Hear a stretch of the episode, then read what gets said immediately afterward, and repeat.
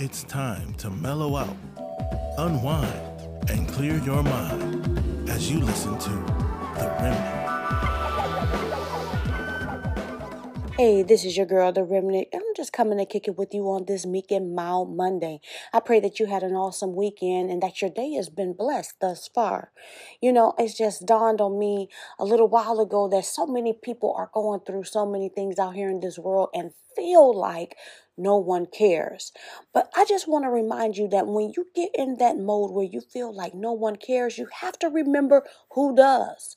And that's God. God cares so much about you it doesn't matter what you have, what you don't have, what you look like, or what mistakes you have made. He's the one that will listen to your problems, console you, and keep you from danger. You know, sometimes we put way too much faith in people, which is never a good thing because people can only do so much.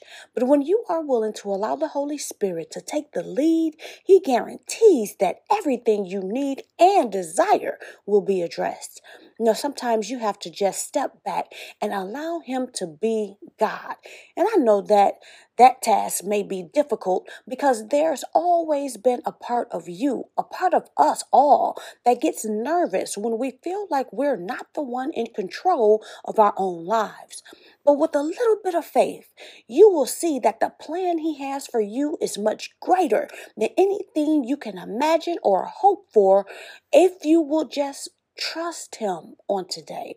And I don't mean just a little bit, but trust him with everything concerning you. Will you allow him to be God and you just follow his lead? Will you still show love when the world is broadcasting messages of hate every chance it gets? Will you stand on his word when you're tempted to do things your own way?